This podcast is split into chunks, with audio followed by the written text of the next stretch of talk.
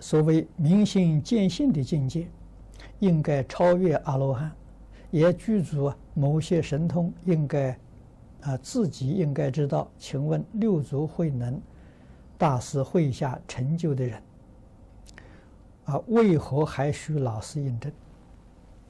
这个印证是有必要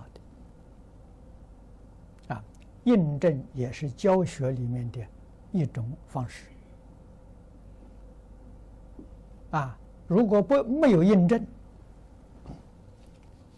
哎，《坛经》里头有啊，好像是永嘉大师所说的，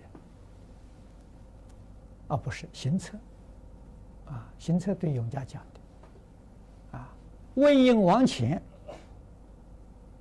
可以不需要印证可以，问应王以后啊，都需要印证，啊，这个表示尊师重道。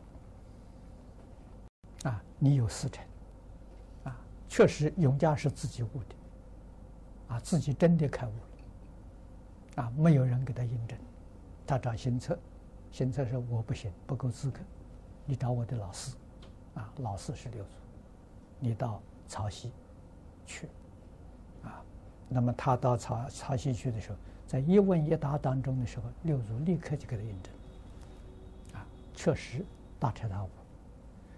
啊，印印证完了之后，他就要走，啊，他就要离开。所以六祖说：“你去的怎么这么快呀？”留留一晚上，他在曹溪住一晚上，叫一宿觉。啊，所以他跟老师的时间就一天，第二天就走了。啊，这个是六祖会下，啊，这个开悟的四十三个人里头的一个。啊，这一印证就算是六祖的学生，啊，这是师承呐，哎，你有师承的，你得法是谁传给你的？啊，那你想想看，这桩事情重不重要？如果没有师承的话，个个都说我开悟了，会把这个这个教学的体系啊乱掉了。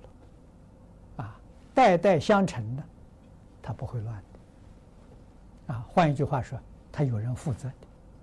你说这个，这个，这个，呃，永嘉禅师以后在任何地方写这个，这个，这个是说法度生，他是六祖的学生，都有承传。啊，这个能够取信于大众，啊，确实有承传。不是这个自己随便说的，啊，这个一定要懂得。如果沉船失掉之后啊，这个整个呃佛法的弘扬会起会乱掉，啊，那就很麻烦。现在的现象就差不多是这种情形，啊，所以沉船就很重要，啊，我是跟谁学的，我的老师是跟谁学的。